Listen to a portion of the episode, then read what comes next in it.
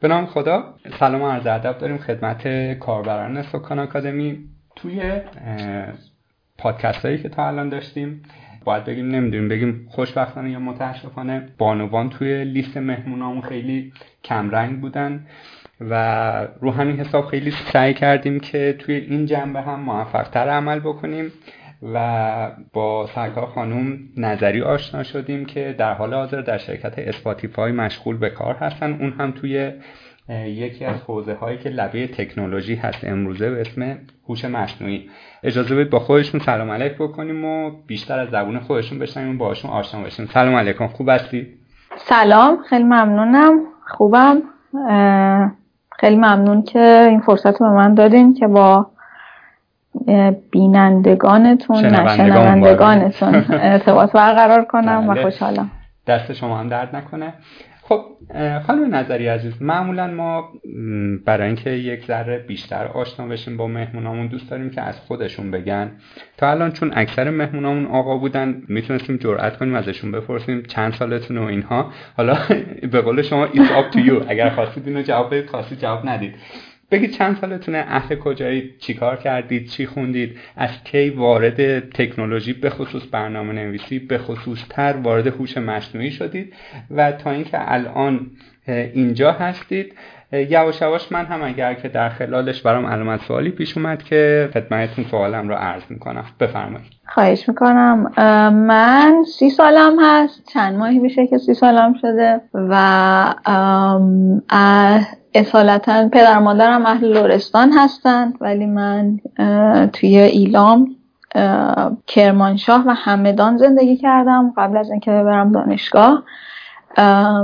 و بعدش که دانشگاه رفتم دانشگاه امیر کبیر رشته علوم کامپیوتر تهران رفتم. از نظر پروگرامینگ و اینا راستش دبیرستان بود که من اولین بار خیلی کلا کامپیوتر خیلی برام جذاب بود. مثلا سال شاید اول دوم دبیرستان که بودم. کلا دوست داشتم هی ور برم با کامپیوتر. یادم بنده خدا پدرم هی مجبور می‌شد این کامپیوتر من خراب می‌کردم. هی مجبور می‌شد ببره بیرون و مثلا درستش کنه برگردونه. یعنی خیلی چیزی نمی‌دونستم. فقط ور می‌رفتم فایل دیلیت می‌کردم. مثلا کلا دوست داشتم ور رفتن باهاشو. و بعد اینکه یه خورده که پیشتر رفت توی همون دبیرستان یه مسابقاتی بود. مسابقات کارگاهی برنامه نویسی که اون جایی بود که من شروع کردم برنامه نویسی رو و مثلا رفتم توی مسابقات شهری و استانی و اینا. و از اونجا بود که خیلی علاقه من شدم. دوستش خیلی بیشتر از درس دیگه دوستش داشتم از ریاضی و فیزیک. و بعد دیگه موقعی که می‌خواستم انتخاب رشته کنم یه خورده خیلی برام سخت نبود انتخاب رشته. می‌دونستم که کامپیوتر دوست دارم. و بعدش که اینطور شد که امیر کبیر رفتم و ادامه دادم. اونجا که من کارشناسی مو که خوندم توی علوم کامپیوتر اینطور بودش که هرچی پیشتر می‌رفت و درس تخصصی تر می‌شد علاقه من تر می‌شدم و بعد این فکر کنم سوالتون گفتیم تا کجا پیش برم؟ ادامهش هم برم خب، آره بذارید من بقیهش رو می‌پرسم. یه سوالی که معمولا از مهمونامون میشه البته تا حدودی پرسوناله و اگر دوست داشتید جواب بدید. و اون همین که چرا از ایران مهاجرت کردید؟ راستش برای من کنجکاوی بود. من خیلی چیز داشتم. خیلی برام جذاب بود ببینم خارج از ایران چجوریه و بهترین و نه فقط در سفر کوتاه. خیلی هیجان این تجربه زندگی مثلا خارج از ایران رو داشتم. و خب بهترین راهش این بود که از نظر درسی مثلا مهاجرت کنم چون هم کاری داشتم برای انجام دادن که درس خوندم بود. و هم می‌تونستم همزمان تجربه کنم زندگی توی کشور دیگر رو. این دقیقا در درسی من بود. و اینکه آیا بعد از کسب تجربه دوست دارید بیاید داخل ایران و این تجربیات رو منتقل بکنید یا نه؟ بله من خیلی در نظر می‌گیرم برگشتن به ایران رو و جدی بهش فکر می‌کنم. حالا تصمیمی نگرفتم ولی بهش فکر می‌کنم. در مورد رزومه کاری شما اگر بخوایم ما بحث کنیم شرکت های آمریکایی مثل توییتر، گوگل و الان هم اسپاتیفای جزو سوابق کاری شما هستند. میشه یه ذره در این باره هم توضیح بدید که توی توییتر چه کار کردید چند سال کار کردید چی شد که در واقع سویچ کردید به به نوعی قول فناوری دنیا و گوگل و این گوگلی که آرزوی خیلی است که توش کد بزنن یا کار بکنن رو شما ترک می‌کنید به سمت یک شرکتی که به مراتب کوچیکتره ولی کن در عین حال در عرصه بین المللی موفقه و اسپاتیفای هستش. در این باره هم برامون یه ذره توضیح بدید. حتما. یکی از چیزایی که خیلی خوبه اینجا یکی از امکاناتی که برای دانشجوها هست امکانات internship یا کارآموزیه یعنی مثلا شما سه ماه شیش ماه حتی نه ماه مثلا می‌تونین وسط درستون یکی از این کمپانی ها رو apply کنین و بعد برین توش عین یک مثلا employee معمولی دیگه شروع کنین کار کنین با محیط آشنا بشین ببینین که مثلا چه چه جوری هست دوست دارین اصلا فضاشو دوست دارین. بعد خب کار واقعا انجام میدین کار یاد می‌گیرین. خب اینو من واقعا خیلی دوست داشتم این امکان رو و اولین internship ی که رفتم هم با گوگل بود. توی گوگل من توی تیم Google Analytics بودم که فکر کنم آشنا باشین باهاش بله. که analyze می‌کنه ترافیک روی وب رو. و توی اون گروه روی data mining کار کردم. بیشتر به سمت software engineer بودم نرم افزاری بودم و کد می‌زدم. بعد که خب اون internship هم تموم شد برای تغییری رفتم internship توی توییتر و توی توییتر که سال بعدش بود اونم باز حدود سه ماه بودم که توی تیم data science ش بودم کار با داده بودم و کاری که اونجا می‌کردم توی آنالیز اینکه چرا کاربرها نمیمونن توی توییتر و مثلا آن بوردینگش مشکل داره و کاربر وقتی شروع می‌کنن با توییتر چرا ادامه پیدا نمی‌کنه برگشتشون به توییتر. به عبارت دیگه سروایوال انالیسیس انجام می‌دادم براشون. و بعد که درسم تموم شدش یک شانسی که خیلی خیلی خوشحالم که تونستم این شانس رو داشته باشم این بود که به عنوان researcher offer گرفتم که بتونم بیام اینجا کار کنم توی اسپاتیفای به عنوان research scientist خب این خیلی opportunity خوبی برای من بود چون که بهم به نه تنها می‌تونستم همه اون کاری که دوست داشتم مثلا انجام بدم توی کد زدن و کار دیگه ولی بهم این آزادی رم می‌داد که روی کجای product من دوست دارم کار کنم چه کاری دوست دارم بکنم. این آزادی که توی تحقیق دارم رو توی اسپاتیفای خیلی دوست دارم و اصلی که به اسپاتیفای پیوستم این بود. خب چند جا اشاره فرمودید؟ در مورد کد زدنتون. می‌تونم خواهش کنم زبون های برنامه نویسی که باهاش شروع کردید کار کردن تا الان مثلا همین امروزی که الان تو اسپاتیفای هستید ما تایم گرام رو گرفتیم با چی دارید کد می‌زنید و چرا؟ من از فکر کنم دبیرستان Basic و Pascal و اینا بودش که کد می‌زدیم. بعد دانشگاه با C فکر می‌کنم شروع کردم و بعد یه خورده Java و یه خورده سی شارپ و بعد تکنولوژی های programming ASP.NET و اینا رو اون موقع من کار کردم. بعدش که اومدم اینجا توی مثلا کار research یم خب همه کدی می‌زدم. مثلا داشت که چی به دردم می‌خورد اون لحظه مثل Python و Java و اینا. بعد توی گوگل برنامه نویسی هستیشون. اون تیمی که باشون بودم سی پلاس پلاس بود. اونجا سی پلاس پلاس رو بیشتر زدم. و بعد توی توییتر دیگه کارم چون با داده بود این یه خورده تفاوت بین کار با داده و کار لو لول تر هستش توی programming وقتی که شما با داده کار می‌کنین الان اکثرا با Python یا R دارن کار می‌کنن. و چون یه های لول تره و یه خورده راحت تره کار کردن باش با داده. و یه library خیلی خوب و مرتبطی داره کار کردم. الانم که اومدم توی اسپاتیفای چون که کارم خیلی با production نیست یعنی مثلا کد من قرار نیست توی app بره یا چیزی. من خیلی آزادم که با چی کد بزنم. و چون بیشتر آنالیز من با مثلا روی data ست و اینا الان Python و R بیشتر کار می‌کنم. بله. خب اگه اجازه بدید R خیلی trend شده و خیلی دوست داریم کسی که با دوتاش کد زده در مورد نقاط ضعف و قوت دوتاشون برامون بگه و به موقعش من ازتون می‌پرسم. چیز جالبی که در مورد رزومه کاری و تحصیلی شما هست اینه که شما از دید آکادمیک به قول معروف تا end ش رفتید یعنی مدرک PhD گرفتید. از دید صنعتی هم توی در واقع شرکت های بزرگ سیلیکون ولی مثل توییتر و, و گوگل و اینها کار کردید و الان هم توی اسپاتیفای در حوزه هوش مصنوعی دارید کار می‌کنید. و برای خیلی ها در واقع سواله که من می‌خوام وارد این حوزه بشم از چه کانالی وارد بشم. رو همین حساب اجازه بدید ادامه بحثمون رو بیشتر توی حال و هوای آکادمیک در واقع پیش ببریم. و اولین سوالی که می‌خوام ازتون بکنم اینه که آیا اساسا تفاوتی بین رشته مهندسی کامپیوتر و علوم کامپیوتر هست یا نه؟ سوال خوبیه. این یه خورده فکر می‌کنم توی کشورهای مختلف فرق داره و کلا این چیز شناوریه. خیلی نمیشه دقیق تعریفش کرد. ولی مثلا بخوام برداشت خودم رو بگم خیلی اولا بستگی به دانشکده حتی داره. دانشکده ها این دوتا درس رو متف... این دوتا رشته رو متفاوت ارائه میدن. کورسایی که براشون ارائه می‌کنن فرق داره و اینه که یه خورده خیلی چه هاردلاینی بین این دوتا وجود نداره. ولی اگر بخوام مثلا های لول حرف بزنم این میشه که علوم کامپیوتر بیشتر سمت مثلا اون بخش واقعا نرم افزاری ماجراست. یعنی مثلا الگوریتما و بخش programming و computer architecture حتی یه خورده ولی نه تو اون لول بعد از نظر ریاضیش بخوام مثلا بگم ریاضی مثلا computer science ریاضیات گسسته است بیشتر و مثلا چیزایی که به الگوریتم ربط پیدا می‌کنه. ولی مثلا توی خب این الان computer science بود.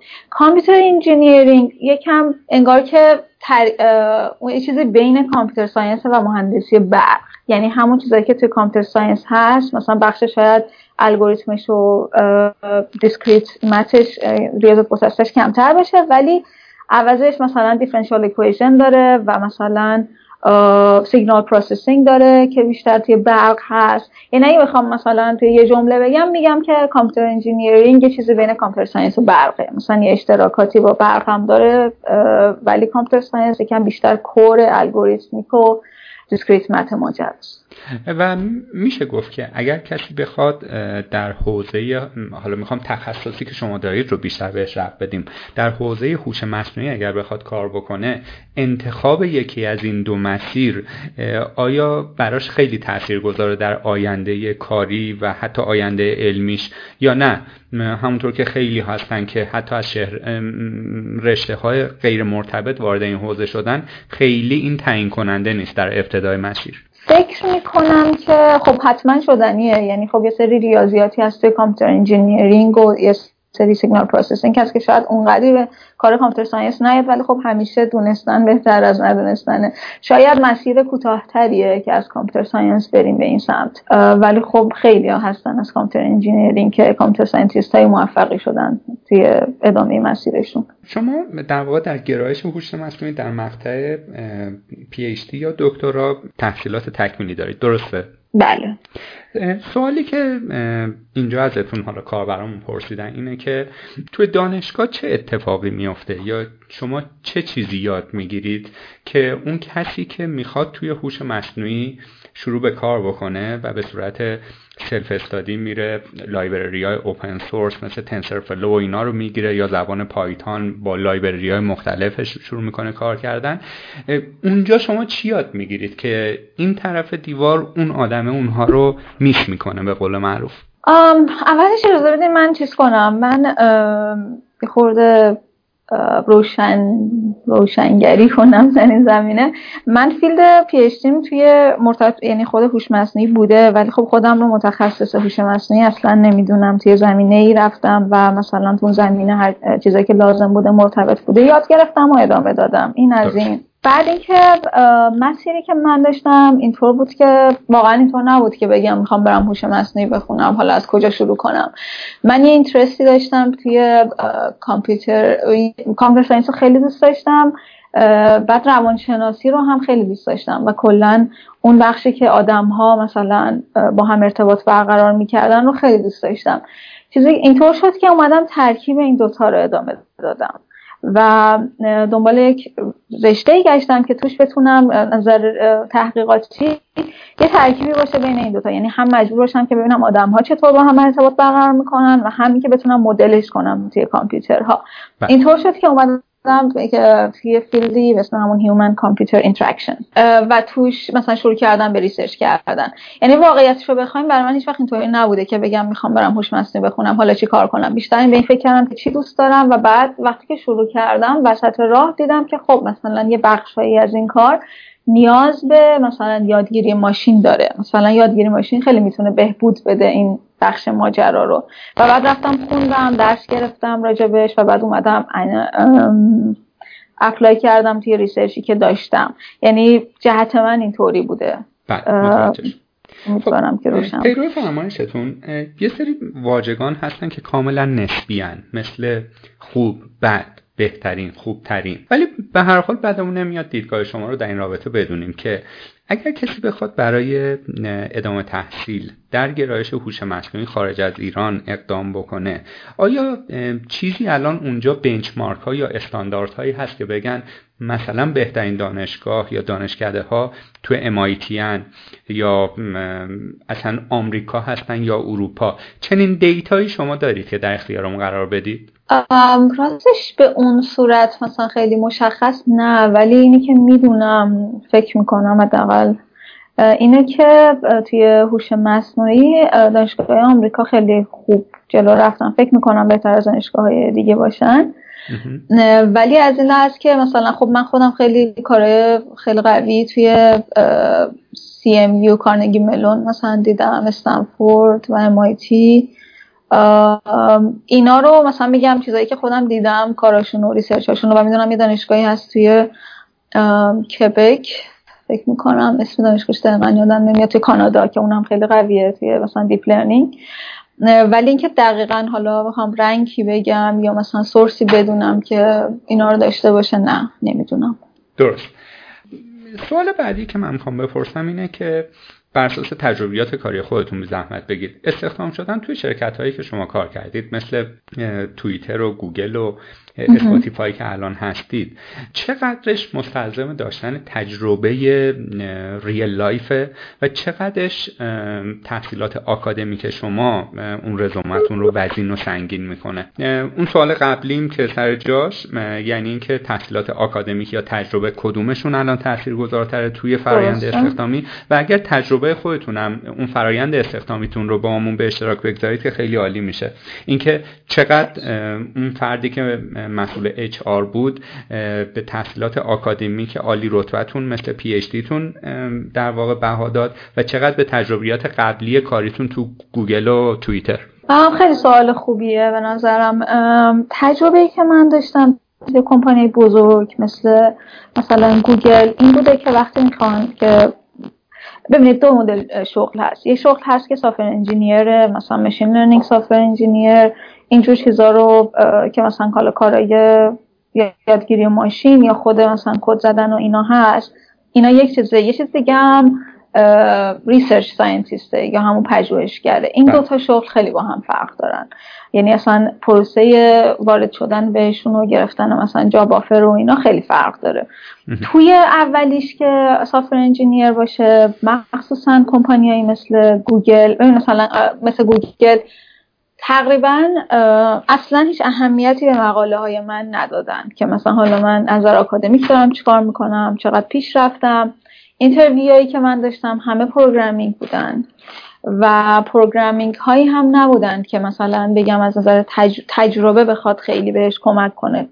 مثلا تو نیست که هیچ وقت سوال مربوط به یک زبان رو نمی‌پرسن ازتون. مثلا توی Java با سی پلاس پلاس چه فرقی داره؟ این کارش مثلا. اصلا براشون مهم نیست. یعنی مهم اینه که شما الگوریتم وقتی یه سوالی میدم بهتون بتونین الگوریتمش رو خوب به ذهنتون بیارید و مثلا حلش کنید و بعد اینو کد بزنید طوری که جواب بده روی اون زبان بعد از اینکه compile کردین. و این تنها چیزی که براشون مهمه. اصلا اینکه تو چه زبانی می‌زنین یا اینکه مثلا چقدر واردین توی اون زبان به صورت خاص اصلا مهم نیست. یعنی یه جورایی اون دانش الگوریتم و برنامه نویسی خیلی پایه. توی مثلا ساختمان داده که میخوندیم توی درس لیسانسمون از همه چی مهمتر میشه اونجا. یعنی می‌خوان ببینن که چقدر شما سریع این توی حل کردن یه مسئله ای و چقدر می‌تونین مثلا خوب جمع و جورش کنین. تا اینکه مثلا حالا یادتون مونده توی سی پلاس چطور بود. یعنی اصلا زبان specific سوال مربوط به زبان رو نمی‌پرسن. این یه چیزی که خیلی برای من جالب بود توی این شرکت و اینو خیلی چون من interview های زیادی رفتم خیلی برام جالب بود تو شرکت بزرگتر اینطوریه. شرکت های کوچیکتر مثلا ممکنه بیان سوال مثلا مستقیم machine learning و ببخشید من نمی‌دونم machine learning بگم یا یادگیری یادگیری ماشین نمی‌دونم کدوم آدم جان؟ همون machine learning بگید. ما و کاربرنمون قول میدیم متوجهش نه نه می‌خوام بدونم که کلا چی به گوشه توی فارسی ما یادگیری ماشینی ترجمهش می‌کنیم. OK. همین یادگیری ماشینی رو اگر که مثلا سوال راجبش نمی‌پرسن مثلا توی programming interview هایی که من مثلا با گوگل داشتم شاید هیچ وقت این سوال نمیان بپرسن چون که می‌دونین اینا چیزاییه که فکر می‌کنن اون کسی که حالا می‌تونه اون الگوریتم خوب به ذهنش برسه اینا رو هم سریع می‌تونه یاد بگیره. یعنی حداقل برداشت من این بوده از مدلی که اینا interview می‌کنن. بعد برای توییتر هم تقریبا همین بود. یه خورده مثلا غیر از سوال programming و programming بود و بعد مثلا سوال پرداز داده داشت مثلا فرض کنین این داده رو دارین بعد می‌خوایم این کار رو باش بکنیم چطوری مثلا انجامش میدین؟ یه خورده شبیه مثلا R کاری که تو R می‌کنیم ولی حتی اون لازم نبود که دقیقا کد R رو بزنین مثلا همینجوری یکم از لول بالاتر مثلا می‌گفتین که این, مثل pseudo code می‌گفتین هم حتی کافی بود. بعد خب این برای برنامه نویسی و کد نویسیه ولی وقتی میاین توی ریسی به یک محقق و یه ریسرچر می‌خواین برین جای استخدام شین معمولا پرسش فرق داره. یه بخش خیلی مهمش اینه که شما خب باید بیان دستاوردهایی که توی مثلا از نظر research داشتین. حالا یه PhD خوندین research PhD تون رو بیان باید بیان ارائه کنین. و بعد مثلا یه جورایی فکر می‌کنین توی اون کمپانی چه کمکی می‌تونین بکنین تو چه جهتی می‌خواین research کنین. اونجور مدل سوالاست بیشتر تا برنامه نویسی. بله. شما اشاره کردید که در حال حاضر با توجه به اینکه بیشتر کار research انجام می‌دید Spotify دست شما رو باز گذاشته که حتی زبون برنامه نویسیتون رو هم خودتون انتخاب کنید. درسته؟ بله. حالا با توجه به این دیتایی که شما با ما به اشتراک گذاشتید آیا میشه این نتیجه رو گرفت که کسایی که در مقاطع خیلی بالای تحصیلی مثل دکترا و اینها وارد مبحث هوش مصنوعی و این مسائل میشن بیشتر در حوزه تحقیقاتی شرکت ها از دانششون استفاده می‌کنن و اونهایی که مثلا به یک لیسانس یا فوق لیسانس اکتفا می‌کنن بیشتر دست به کد هستن و کد می‌زنن یا این گزاره اصلا اساسا اشتباهه و ربطی نداره. اینطور نیست. یعنی خب من خیلی ها رو می‌شناسم که PhD هم گرفتن توی کامپیوتر ولی بعد که رفتن توی شرکت اصلا کد می‌زنن و مثلا توی machine learning کار می‌کنن و و مثلا خیلی کار research ی هم نمی‌کنن. این خیلی زیاده. یعنی اینطور نیستش که مثلا بگم خیلی زیاد من اینو دیدم. چون خیلی ها اصلا اساسا دوست دارن برنامه نویسی رو. من خیلی برام قابل درکه که مثلا یک کسی خب research رو میره می‌کنه PhD رو می‌خونه ولی بعدش خب ترجیح میده اصلا بره programming و کد بزنه اصلا.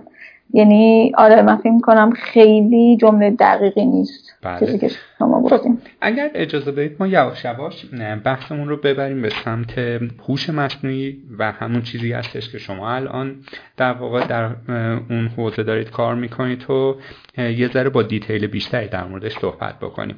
خب هم سوال خود من هست هم سوال مسلما چند تا از مخاطبین این اپیزود از رادیو فول که الان اصلا برامون تعریف بکنید که Spotify چه کار می‌کنه. فرض کنید که ما هیچی نمی‌دونیم. خب Spotify توی یک جمله بخوایم بگیم. می‌خواد که آرتیست ها رو که حالا خواننده ها هستن بیشتر به شنوندگان یا مخاطبینشون وصل کنه. یعنی این شعار شرکت Spotify هست. که می‌خواد اون کسی که هنرمنده رو وصل کنه به مخاطبش. و حالا چطور این کارو می‌کنه؟ خب اینجا با توجه به مثلا مشکلات licensing ی که مثلا باید خب شما پول بدین بابت موسیقی و مثلا وقتی می‌خوان یا آهنگی رو گوش بدین خب قبل از اینکه این شرکت این شکلی وجود داشته باشن اینطور بود که می‌رفتین این آلبوم رو میخریدین مثلا هزینهش رو می‌دادین بعد میشستین گوش می‌دادین. کاری که Spotify کرده بهش streaming میگن اینجا اینه که میاد یک قراردادهایی رو با اون آرتیست ها یا manager های یا label ها مثلا label هایی که اگه بخوام بگم مثلا Universal Studios فکر اسمشو اول فیلم ها تو ایران می‌دیدیم یا یه, یه سری کمپانی خیلی بزرگ هستن که اونها با آرتیست ها قرارداد میبندن که خواننده ها باشن. بعد اینا میان یکی یکی که با خواننده ها قرارداد میبندن. از طرف دیگه این شرکت بزرگا که مثل Universal Studios که الان گفتم میان با Spotify هم قرارداد میبندن. خب؟ بعد مثلا میگن که بعد به ازای هر play یه پولی رو Spotify باید به این کمپانی بزرگ بده که اونا بعد بدن به اون هنرمندا. بعد از این طرف Spotify کاری که می‌کنه میاد یه پول ثابتی رو مثلا توی آمریکا ماهی ده دلار هست می‌ذاره برای کاربراش کاربرا ده دلار میدن ولی به صورت unlimited می‌تونن هر چقدر که می‌خوان دیگه گوش بدن به هر موسیقی که دوست دارن. یعنی این یه business model یه که Spotify داره مثلا ازش استفاده می‌کنه و روی اون کار می‌کنه. حالا نمی‌دونم کجاش گنگی بود بگی من بیشتر توضیح نه خوبه. و آیا میشه گفت که جزو رقبای کاری Spotify iTunes و SoundCloud هست؟ بله دقیقا. SoundCloud خیلی حالش خوب یعنی خیلی شرکتش الان اوضاع خوبی نداره ولی iTunes قطعا یکی از رقبای خیلی بزرگه و همینطور Amazon Music حالا ما می‌خوایم ببینیم که فهمیدیم Spotify چی کار می‌کنه. به قول معروف من گاهن میگم عاشق و معشوق رو می‌خواد به هم برسونه. خب اون هنرمند اگر که تو جامعه مخاطبی نداشته باشه واقعا نه محبوبیتی می‌تونه به دست بیاره نه دلاری. پس شما باعث یک وسیله بشید که offer بدید بگی بر اساس اون چیزایی که قبلا گوش کردی احتمالا این آهنگ جدید تیلور سویفت رو هم مثلا خوشت میاد و بیا این رو هم گوش بده و هرچی بیشتر offer right to point به من مخاطب بده. Spotify مسلما هم پول بیشتری خودش می‌گیره و هم اون خواننده خوشحالتر میشه که به جای iTunes بیاد سمت Spotify درسته؟ دقیقا. حالا شما چی کار می‌کنید؟ با هوش مصنوعی چجوری این ارتباطه رو نزدیکتر و دقیقتر می‌کنید و ضریب خطا رو میارید پایین؟ خیلی سوال خوبی بود. ببینید این یکی از چیزایی که یه امتیاز خیلی بزرگی که Spotify نسبت به خیلی از کمپانیهای دیگه داره playlist اشه. خب؟ یعنی شما تقریبا سه, billion، سه میلیارد playlist روی Spotify وجود داره که اینا رو user ها ساختن. یعنی کاربرا میان بر خودشون یه playlist می‌سازن و بعد خب Spotify به اینا access داره. بعد خب یکی از مشکلات اصلی توی مثلا machine learning اینه که داده tag شده خیلی کمه. مثلا تقریبا شاید بگم مشکل اصلیش اینه که همیشه باید داده پیدا بشه و حالا دستی یا یه جوری شما اینا رو مثلا label بذارین کلاس بذارین مثلا بگین این مثلا وقتی که مثلا برای machine vision بگین که تو این عکس این مثلا گربه است این سگه یعنی اینکه label بخوره یه data یی. و اینکه Spotify این data رو داره و اینطوریه که میاد خب توی هر playlist ی آدما معمولا آهنگای مرتبط رو توی یه playlist می‌ذارن. خب؟ انگار که میاد مثلا یه گروه های ده تایی از آهنگ هست که یک اسمی هم روشه مثلا happy. بعد این باعث میشه که خب الان یه ده, تا آهنگ دارین که یه label happy هم بهش خورده. خب این خیلی data ی خوبیه برای یادگیری ماشین. بعد اینه که و اون بخش اصلی recommendation Spotify که الان روی چیز هست مثلا پیشنهاد موسیقی که به کار داره میده روی این دادشه.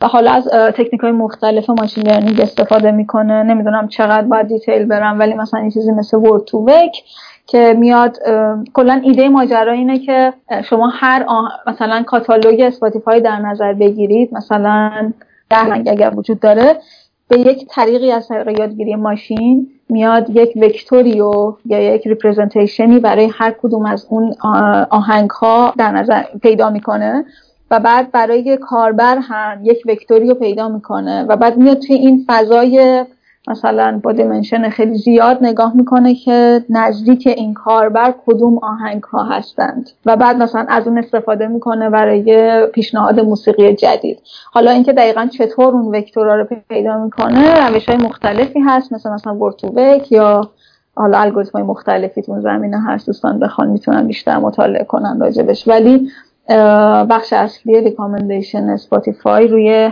همین playlist ها هست. سوالی که من دارم اول یه تعداد سوالات در واقع پیش نیاز بپرسم بعد بیشتر وارد جزئیات بشیم. یکی اینکه الان می‌دونید Spotify کلا چند تا پرسنل داره؟ بله فکر می‌کنم 2800 تا تو کل دنیا داره و خب office های زیادی داره توی مثلا اصلش از سوئد بوده توی استوکلم و توی لندن office داره و توی بوستون لس آنجلس و سان فرانسیسکو. و تیم machine learning ش این هم مشخص هست که چند تاست و چه گروه هایی هست. در واقع می‌خوام به این سوال برسم که آیا توی حوزه هوش مصنوعی آیا section بندی میشن؟ و اگر اینطور هست اون section ی که شما در حال حاضر توش هستید و دارید کد می‌زنید اسمش چیه و job description ش چیه؟ یه خورده خب Spotify squad squad ه مثلا هر یه بخشای یه سیستم متفاوتی داره از کمپانی دیگه که مثلا یک هر squad میشه یه تیم خیلی کوچیکی که مثلا معمولا 5 6 نفر هستن توش و روی یک چیز خاصی کار می‌کنن. بعد این تیما یه خود structure پیچیده ای داره بهتره که من نرس نرم اونجاش ولی تا برای اینکه جواب سوال شما رو بدم بخش های مختلفی هستن که روی machine learning کار می‌کنن. یعنی شاید مثلا حداقل 5 6 تا تیم به ذهن من بیاد که الان که دارن روی بخش مختلفی از machine learning کار می‌کنن. مثلا توی پیشنهاد موسیقی همونطور که گفتم. بعد ولی یه چیز یه بخش مثلا مهمی هست توی مکالمه یعنی که آدم ها صورت صوتی بگن که چه آهنگی مثلا play بشه یا اینکه حتی حرف بزنن با agent ی که داخل توی app Spotify مثلا implement شده. اون یه بخش مهمی از که research توی هوش مصنوعی رو شامل میشه که میشه پردازش زبان طبیعی برقراری دیالوگ اینطور بخشای هوش مصنوعی هستش و تیمای دیگه که حالا کوچیک و بزرگ مثلا یه تیمی که الان من یادم اینکه روی این کار می‌کنن که چه موسیقی هایی برای مثلا بچه ها مناسب نیست. مثلا اینا تگ کنن با ماشین لرنینگ که این موسیقی ها مثلا برای بچه ها نباید مثلا پلیشه یا سایجست شه. من من چیزی که دارم الان جوریه که وقتی شما عنوان research scientist وارد Spotify میشین دو تا مسئله هست. یکی اینه که به صورت دراز مدت تر باید موضوع تحقیق خودتون رو مشخص کنید. یعنی می‌خواین توی چه جهتی مثلا توی دو سال آینده تو چه زمینه می‌خواین مثلا مقاله بنویسین به چه سمتی می‌خواین برین این بخش ماجراست که ما باید اون پیدا کنیم. یه بخش دیگه اینه که توی این مثلا چند ماهی یه بار مثلا سالی ده از هر سال مثلا چند ماهش رو بریم توی یکی از این squad ایی که گفتم یکی از این گروه ها عضو شیم و بریم از نزدیک با اونا کار کنیم و به اونا کمک کنیم که مثلا اون هدفی که داره تیمشون رو پیش ببریم. این دوتا چیز مختلفه. درست. من تقریبا سه ماهه که وارد Spotify شدم. هنوز دارم اینکه دقیقا دوست دارم که research م به چه جهتی میره رو دارم بهش فکر می‌کنم و حالا خود بیشتر تحقیق می‌کنم. ولی از نظر که با چه تیمی مثلا کار کنم یک تیمی هست اینجا به اسم مانیتور. که نمی‌دونم شما چقدر با اسپاتیفای کار کرده و چقدر سنتوی و نکسس هست.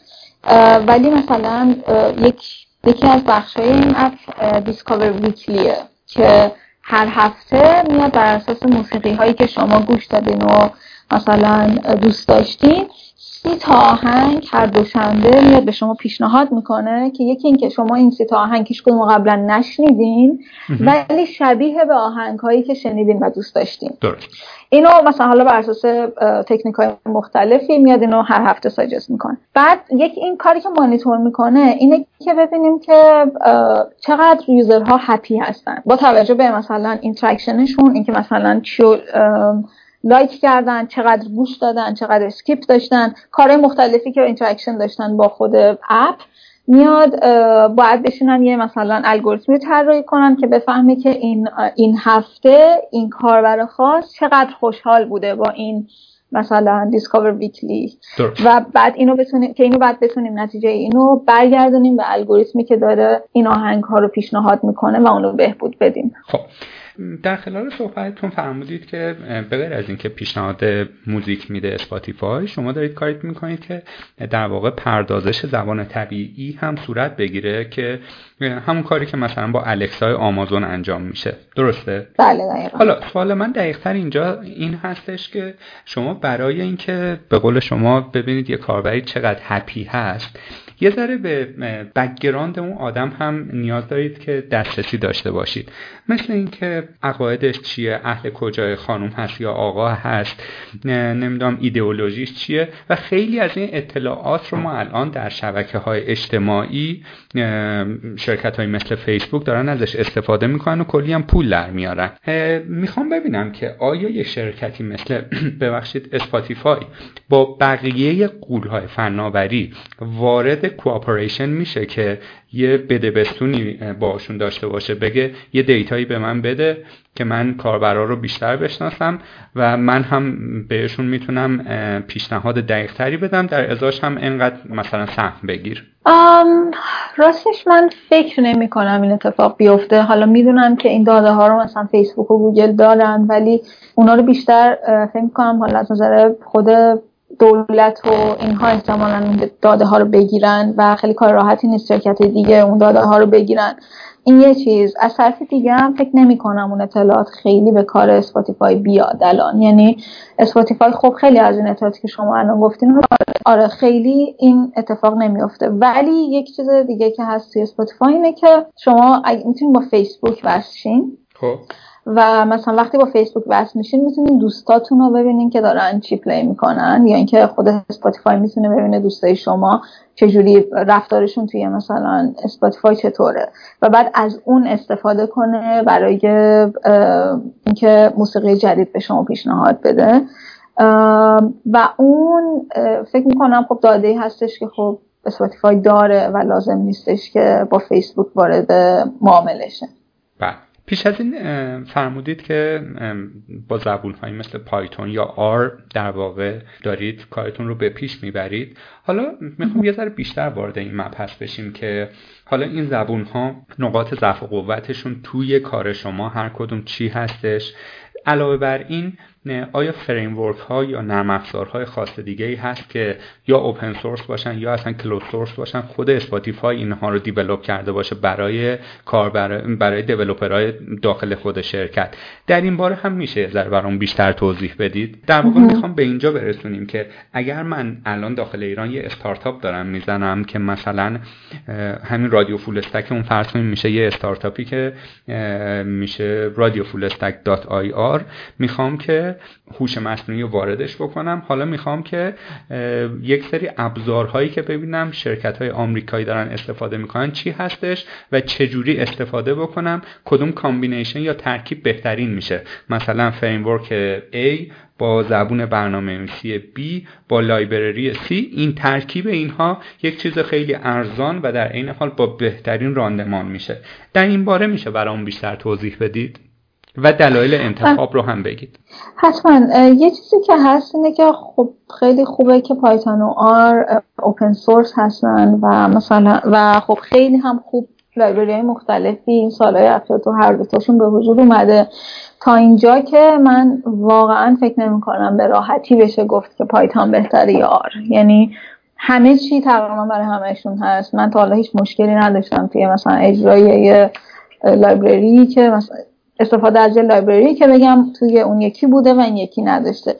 تا این حد که من تقریبا دلیل استفاده از یکی از این دوتا این میشه که همکارای من چی استفاده می‌کنن که اگه من بخوام مثلا کدمو بهشون نشون بدم کدشون رو نگاه کنم کد بهتره. یعنی این در این حد بگم که این دوتا خیلی شبیه هم خیلی خوب دارن کار می‌کنن. و اینکه حتی داخل کمپانی ها هم هیچ از این کمپانیایی که من بودم ندیدم که برای پردازش داده چیز غیر از این دوتا استفاده کنن. مثلا خود اسپاتیفای یه چیز داخلی داره که اونم باز روی Jupyter Notebook آر و پایتون سوار میشه. یعنی فقط یه چیزی یه سری library اضافه کرده که ما بتونیم به دیتابیس های داخل اسپاتیفای مثلا وصل و مستقیم داده رو بخونیم و بیاریمش توی notebook و توی روش کار کنیم. و اینه که فکر می‌کنم نه واقعا هیچ secret sauce ی وجود نداره و فکر می‌کنم هر کدوم از این دوتا خیلی خوب می‌تونه باشه و کلی هم forum هست آنلاین روی جفتشون هر سوالی آدم داشته باشه مشکلی پیش بیاد. همیشه هستش. جوابش بله. و آیا خود اسپاتیفای هم چیزی داره که مخصوص خودش باشه توی حوزه machine learning و اینها؟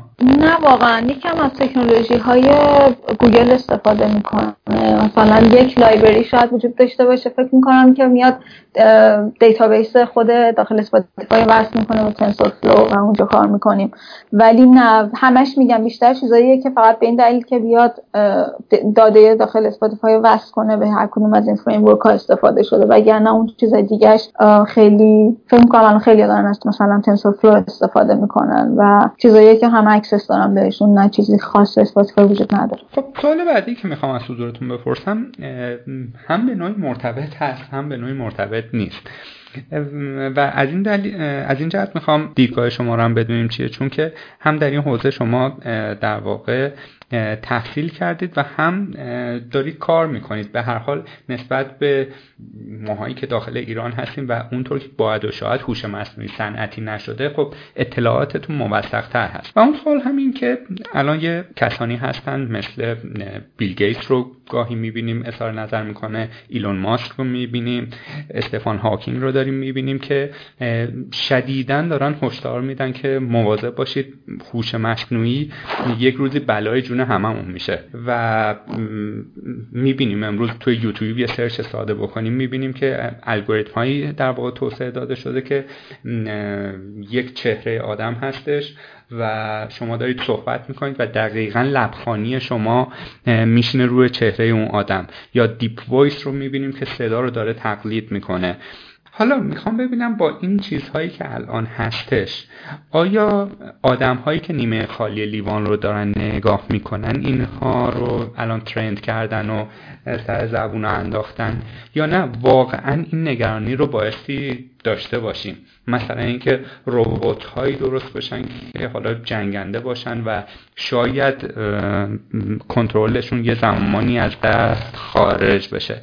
می‌خوام ببینم این نگرانی آیا اصلا شما هم دارید که متخصص این حوزه هستید یا نه و اطلاعاتی از این دست. راستش منم یه خورده خونده بودم راجع به نظراتی که مثلا خود ایلان ماسک داشت و بیشترم خود ایلان ماسک می‌کنم این صحبت رو شروع کرد. من خیلی چیزی از خود بیل گیتس ندیدم ولی مثلا چیزی از زاکربرگ دیدم که مخالفش مخالف بود با ایلان ماسک. فکر نمی‌دونم. نظر من اینه که شاید یه خورده کسایی که از دورتر به هوش مصنوعی شاید نگاه کردن چون من می‌شناسم آدمایی که خورده واقعا کسایی که اصلا های اخیر machine learning و اونا پیش بردن و مخالف این نظر هستن. این کلا یه بحث داغ بین این دوتا گروه که من راستش خیلی نظری ندارم راجبش فکر کنم اونقدری نمی‌دونم. بعد راجب اون یکی یا مثلا deep voice یا صورت من نظرم اینا تکنولوژی که خود زمان می‌بره ولی آدما خودشون ادجاست می‌کنن. کم کم آدما یاد می‌گیرن که خب از این به بعد به اینکه صدای مثلا یه کسی داره یه چیزی میگه و خیلی عجیبه برامون که این آدم این حرف رو می‌زنه خب اعتماد نکنیم فکر می‌کنم یک روش هایی به وجود بیاد که مقابله کنه با این. نمی‌دونم شایدم خب خیلی بهش فکر نکردم راستشو بخواین. اینه که خیلی نظر جدی ندارم. بله. من فقط یک چیزی بگم اینجا. چند سال پیش شما بهتر از من می‌دونید که استیو جابز در مورد مرگ فلش ادوبی فلش هشدار داد و ساپورتش رو روی مثلا iOS از بین برد و الان می‌بینیم که 2015 بود که بود که فلش رسما گذاشتش کنار. خب ایلون ماسک هم کسیه که توی صنعت هوا و فضا حرف برای گفتن داره. توی صنعت مثلا خودروهای بدون سرنشین یا خودروهایی که بدون بنزین کار می‌کنن شرکت تسلا حرف برای گفتن داره. یا اگر اشتباه نکنم یک شرکتی هم داره که دقیقا داره در حوزه هوش مصنوعی کار می‌کنه. آره اگه یه آدمی مثل من بیاد از این اظهار نظر رو بکنه میشه به حرف شک کرد. بگیم داره مثلا یه سری فلسفه بافی می‌کنه. ولی من حس می‌زنم ایلون ماسک کسی نیست که حرف نامربوط بزنه و یه ذره من هم بیشتر با نسبت به مارک زاکربرگ و ایلون ماسک بیشتر فکر می‌کنم که دیدگاهم به ایلون ماسک نزدیکه و همین الانش هم ترسیدم یه ذره. یعنی اینکه مثلا ما داریم زمانی که پیر میشیم خیلی دنیامون دنیاییه که اوت آف کنترله حالا این, این بخش از نظرات ایلان ماسکو که مثلا ممکنه تکنولوژی هوش مصنوعی به سمت مثلا یک سری قولهای تکنولوژی مثلا گوگل بیاد خیلی خوب ازش استفاده کنه و یه جورایی بهش قدرت خیلی زیادی بده. و اینکه مثلا ایلان ماسک شروع کرده کمپانی به اسم اوپن ای آی که مثلا قصدش اینه که تحقیق کنه توی ماشین توی هوش مصنوعی و بعد تحقیقاتش رو به صورت باز و همزمان که به هر نتیجه می‌رسه در اختیار عموم قرار بده و مثلا یه جورایی دموکراتایز کنه مثلا این دسترسی به این تکنولوژی رو. اون رو درک می‌کنم و من نظرم خیلی خوبه. ولی میگم اینکه مثلا دقیقا چطور قرار برگردن میگم شاید واقعا اینان ماسک تصورات خیلی قوی تری داره و قابل تصور نیست خیلی. بله. البته ما تا الان در مورد نقاط منفی صحبت کردیم ولی نقاط مثبتش به نظر می‌رسه به مراتب بیشتره. مثلا تشخیص بیماری ها ریشه کردن سرطان یا خیلی چیزهای دیگه که توی این حوزه هم خوب داره پیش میره. می‌خوام ببینم که آیا مثلا میشه گفت که در حوزه پزشکی این امکان وجود داره که کسانی که معلولیت ذهنی دارن نه چه می‌دونم دیوایس هایی چیپ هایی ابزارهایی یا حتی سیستم عاملایی درست بشه که کمک بکنه به اون آدم جاش فکر بکنه تصمیم بگیره یا حداقل زندگیش رو به زندگی یک آدم نرمال نزدیکتر بکنه. نه راستش خیلی خیلی صاحب مثلا خیلی مطالعات زیادی نداشتم ولی دیده مثلا talk بودم که راجع به همین brain یک چیزی میگن brain machine interface research هایی و اطلاع دارم که داره انجام میشه تو این زمینه ولی خب اونقدر دقیق نه نمی‌دونم. اول یک سوالی می‌کنم بعدش سوال تکمیلیم رو ازتون می‌پرسم. شما ریاضیاتتون چقدر خوب بود؟ زمان دبیرستان ریاضیات من ریاضیات گسسته رو خیلی دوست داشتم ولی مثلا حساب دیفرانسیل و اینا رو دوست نداشتم و خیلی هم خوب نبودم توشون. دقیقتر سوالم اینه که داشتن یک ذهن الگوریتمیک محاسباتی و ریاضیاتی چقدر می‌تونه به کسی که علاقه مند به صنعت هوش مصنوعی و machine learning و deep learning و اینجور چیزا هست کمک بکنه؟ به عبارت دیگه اگر که کسی تو این حوزه ضعف داشته باشه ولی علاقمند باشه. یعنی ریاضیش خوب نباشه. ولی خیلی علاقه به این حوزه داره. میشه گفت که تا یک جایی پیش میره ولی از یک جایی به بعد پیشرفتش استاپ میشه و اون هم به خاطر اینه که نمی‌تونه تحلیل بکنه. تا یک الگوریتمی تا چهار لول بعدترش رو پیش بینی کنه ببینه که بتونه تبدیل به کدش بکنه. راستش خیلی سوال این سوال خیلی نمی‌تونم دقیق مثلا بگم که واقعا چجوریه. شاید هم خب آخه واقعا تجربه خودم رو فقط دارم. مثلا می‌دونم که من دوست داشتم ریاضت گسسته رو بعد کلا الگوریتم رو دوست داشتم فکر کردن به این ماجرا رو دوست داشتم منطق کلا پیش برده مثلا کد رو اینکه دقیقا چند قدم بعدش رو فکر کنیم رو دوست داشتم. ولی می‌دونین این چیزا اینکه کسی ریاضیش خوب نیست خیلی جمله مثلا خیلی جمله نظرم نامفهومی می‌تونه باشه. این می‌تونه خیلی دلایل مختلفی داشته باشه. یکی اینه که معلم خوبی نداشته. مثلا دلیل خوبی ندیده برای اینکه بخواد ریاضیات بگیره. یه وقت شما هست مثلا می‌بینین که مثلا میرین هر ریاضی که به اون مرتبط باشه رو میرین و یاد می‌گیرین و برمیگردین. چون انگیزتون بالاست. فکر کنم که جا داره که اگه programming ش خوبه فکر کنم programming خیلی مهمتره. یعنی یک سیگنال خیلی خوب می‌تونه باشه برای حداقل شروع.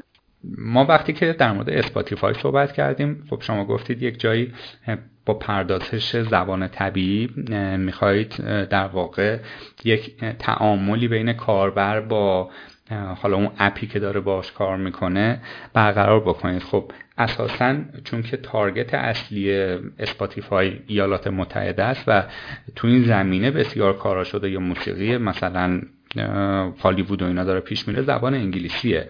می‌خوام ببینم زبان زبان زنده که الان من شما داریم باهاش ارتباط برقرار می‌کنیم چقدر توی زمینه هوش مصنوعی تاثیر گذاره؟ مثلا اگر که یک محققی داخل ایران باشه و بخواد چنین دیوایسی رو طراحی بکنه که با زبان فارسی هستش آیا اون چیزهایی که تا الان برای مثلا زبان انگلیسی توسعه داده شده دیگه به دردش نمی‌خوره یا نه؟ اونها یک base داره input می‌گیره output بهت میده. حالا اون ماشین اون در واقع الگوریتم بایستی یک چیزی رو learn بکنه. حالا می‌خواد book باشه یا می‌خواد مثلا معادلش کتاب باشه. نمی‌دونم سوالم رو تونستم مشخص خدمتتون بگم یا نه؟ بله فکر کنم که متوجه شدم. یه خورده کاربردهای مختلف زبان طبیعی فرق دارن با هم دیگه. مثلا یکیش translation ه مثلا ترجمه اینکه از این زبان به اون زبان. می‌دونم که پیشرفتایی که اول هم بگم که من ریس من پژوهشگر پردازش زبان طبیعی نیستم. اینا فقط اطلاعاتیه که دارم و مثلا حالا شنیدم یا یه خورده خوندم اینکه مثلا توی translation و ترجمه از یک زبان به زبان دیگه واقعا زبان دیگه مهم نیست. یعنی اینقدری ماشین اینقدری الگوریتم خوب دارن کار می‌کنن که اصلا اهمیتی نداره براشون چون کاملا بر اساس data است و می‌دونن که مثلا این این data دقیقا همون کلمه که مثال زدین چی بود؟ کتاب و معادل مثلا. آره مثلا دقیقا کتاب به بوک وصل میشه فقط بر اساس داده ای که تا حالا داشتن و اصلا نمی‌دونن معنی این کلمه چی هست. ولی خب به همون خوبی روی زبونه جدید هم کار می‌کنن. مثلا اونو می‌دونم خیلی خوب پیشرفت کرده. بله. تجربیات شما به این شکل بوده که اول برنامه نویس بودید بعد شدید برنامه نویس هوش مصنوعی. درسته؟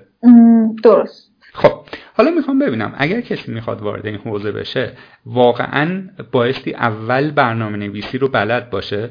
یعنی کیسی شما سراغ دارید بین همکارانتون که دیولوپر نباشه ولی کن داره با شما همکاری می‌کنه توی توسعه الگوریتم ها کمک می‌کنه و غیره و زاله. راستش خیلی کم هست. یعنی به نظرم هر کسی که من توی کامپیوتر دیدم فکر می‌کنم اگه بخوان تو هر زمینه ای وقتی رشته آدم کامپیوتره خیلی مهمه که بتونه برنامه نویسی خوب انجام بده. و بعد شما این ایده رو برای اینکه implement کنین همیشه نیاز داره که برنامه نویسی باشین که بتونین اصلا ببینین چطور جواب میده. وگرنه اینو همه‌ش تئوری میمونه. مخصوصا اینکه خب الان داده ها مثلا توی order های خیلی بزرگتریه و شما با هیچ راه دیگه ای نمی‌تونین این داده ها رو مثلا دسترسی پیدا کنین تغییرش بدین و بعد ببینین نتیجهش چی میشه بدون اینکه برنامه نویسی بلد باشین و من خب خیلی خیلی پیشنهاد می‌کنم که برنامه نویسی رو حتما هر کسی که توی هر زمینه کامپیوتری می‌خواد وارد شه اول خوب بگیره.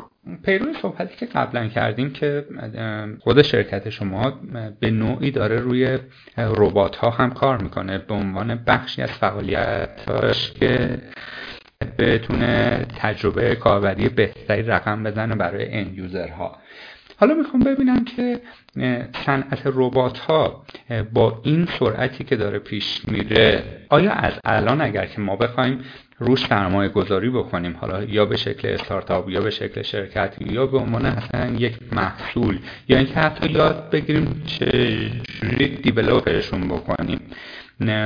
برای مسنجر فیسبوک دیولوپ بکنیم یا برای مثلا ابزارها و دیوایس و پلتفرم های غیره. و الان مثلا توی امریکا چقدر داره روی این قضیه سرمایه گذاری میشه و اگر کسی من به این حوزه باشه آیا شما ترندی اونجا می‌بینید که الان با ما به اشتراک بگذارید و روش بشینیم فکر بکنیم؟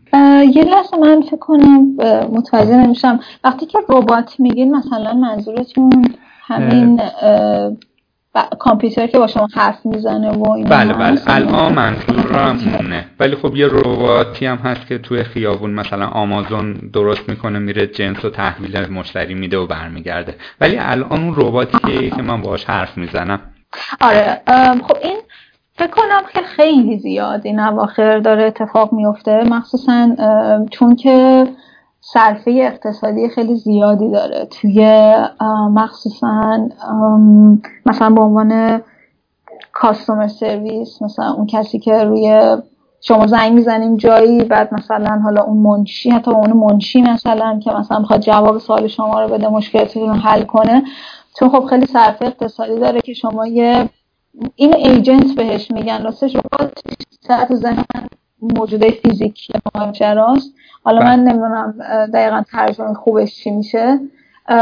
ولی مثلا ایجنت هایی هستن که خیلی همه خیلی از این کارهای مختلف رو دارن جایگزین می‌کنن. آره خلاصه اینکه آره خیلی صرف اقتصادی داره و کمپانی زیادی من شنیدم که استارتاپ شروع کردم توی این زمینه همین ایجنت هایی که صحبت می‌کنن و مثلا درخواست شما رو پردازش می‌کنن به توجه به داده هایی که دارن و جواب شما رو میدن. و خب می‌تونم حدس بزنم این می‌تونه توی ایران هم چیز مشابه اتفاق بیفته. خیلی از کسایی که هستن که الان راستش رو بگم تا جایی که من اطلاع دارم اونجور که باید شاید ما محصولی داخل ایران نمی‌بینیم که هوش مصنوعی داخلش استفاده شده باشه.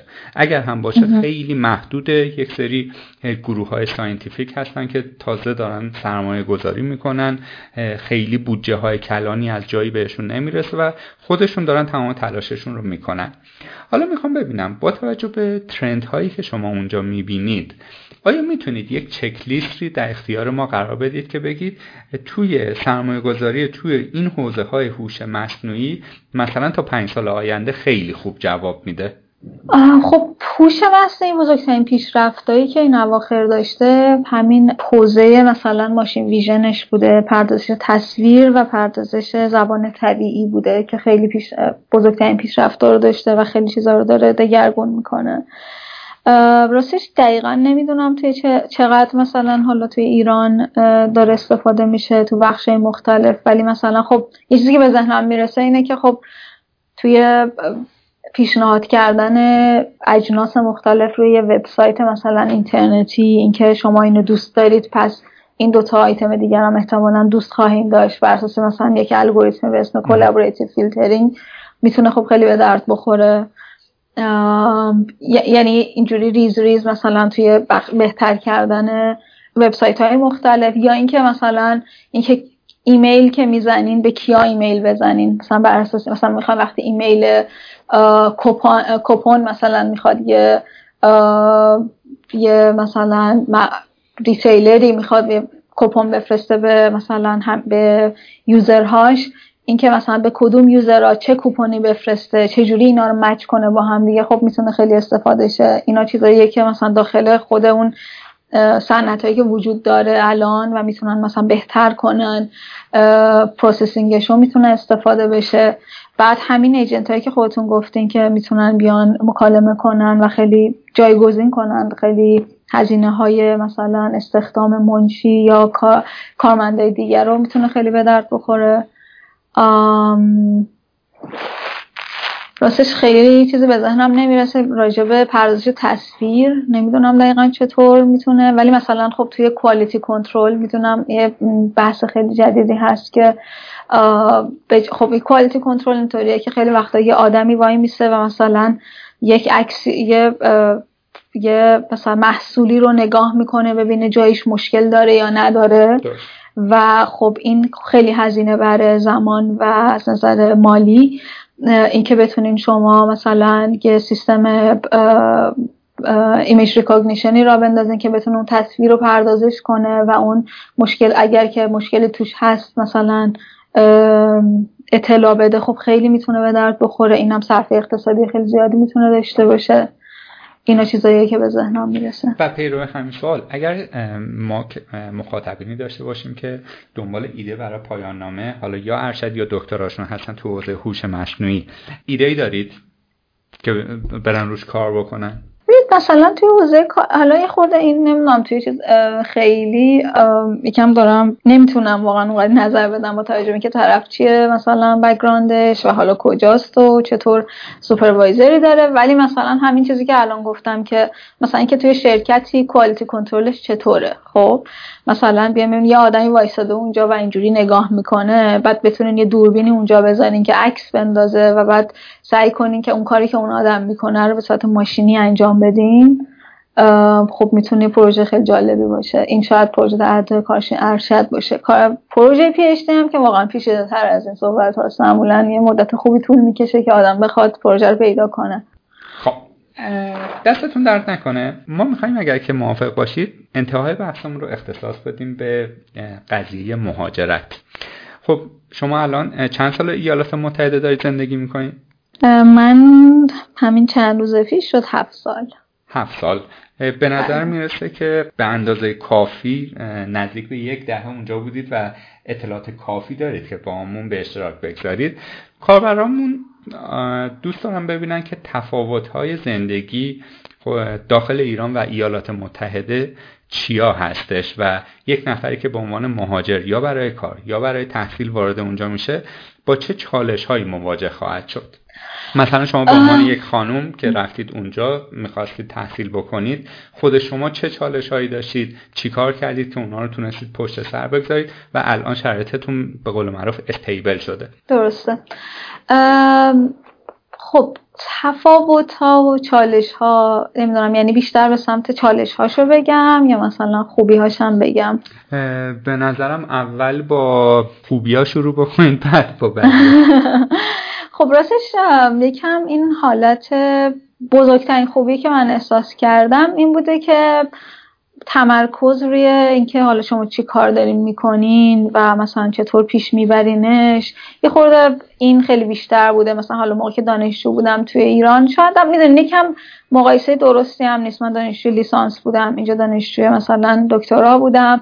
یه خورده خب فضاش هم فرق داره. شاید دانشجوی دکترا توی ایران هم همینطور باشه. و هر حال این مشکلات چیز هستش. این حرفایی که دارم می‌زنم لزوما درست نیست چون شرایط من هم متفاوت شده. ولی خب این که من احساس می‌کنم تمرکز بیشتری دارم اینجا روی کارم و مثلا خب خیلی چیزی نیست که بخواد حواس منو پرت کنه. مشکلات مثلا مختلفی که حالا توی ایران توی دانشگاه بودش نمی‌دونم. مثلا راستش اینو من دوست نداشتم که جلوی در دانشگاه خیلی به من گیرداپین دادن. ولی این خب نیستش. اینجور چیزای مثلا حاشیه ای آره اینطوری بهتر بگم که حاشیه ها کمتره و فوکوس آدم بیشتره. این بهترین چیزیه که می‌تونم بگم راجع به اینجا. ولی از نظر خب چالشش هم کم نبوده. مثلا همون اولی که وارد شدم زبان انگلیسیم خیلی خوب نبود و خیلی اذیت شدم. حداقل تا اینکه یاد بگیرم بفهمم. یعنی میتینگی رو یادمه که با یکی از استادا داشتم و واقعا ده درصدش رو هم نفهمیدم. که چی می‌گفت و مثلا میتینگ دو نفره هم بود. مثلا کاری که می‌کردم صدا رو ضبط می‌کردم بعدم میومدم گوش می‌دادم. تا اینکه خب زبان بعد از یکی دو سال تقریبا معمولا مشکلش حل میشه آدم عادت می‌کنه یاد می‌گیره و خیلی بهتر میشه. خب کم کم دیگه مشکل نیست اصلا. این اولش بود.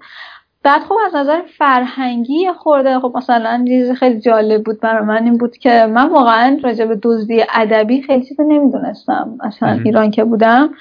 و مثلا اینجا که اومدیم یه paper ی باید برای میان‌ترم می نوشتم بعد من اومدم یه بخشایش رو کپی می‌کردم از paper های دیگه و بعد میذاشتم اینجا و بعد cite می‌کردم. به اون paper فکر می‌کردم که cite می‌کنم کافیه دیگه. خب مثلا یعنی اینجوری نیست که دزدیده باشم. دارم میگم از کجا برداشتم. بعد خب این خیلی مسئله بزرگیه اینجا و مثلا در حدی که شاید این مثلا احساس کنن تو واقعا قصدی داشتی ممکنه اخراج شی اصلا؟ و مثلا اینکه یهو من اینقدر تفاوت وجود داشت و من واقعا اینو هنوز نمی‌دونستم. خیلی جالب بود و خب سخت بود برام تا اینکه عادت کنم بهش. کلا نوشتن برام سخت بود یه خورده اولش. بعد این چیزای مثلا حالا شاید فرهنگیه یا هر چیزی که بخوام بگم. بعد خب مهمتر یک چیز خیلی مهم دوری خانواده است و به صورت خاصی آمریکا. این که من خب خیلی کم توی هفت سال گذشته واقعا فقط یک بار تونستم ایران برم.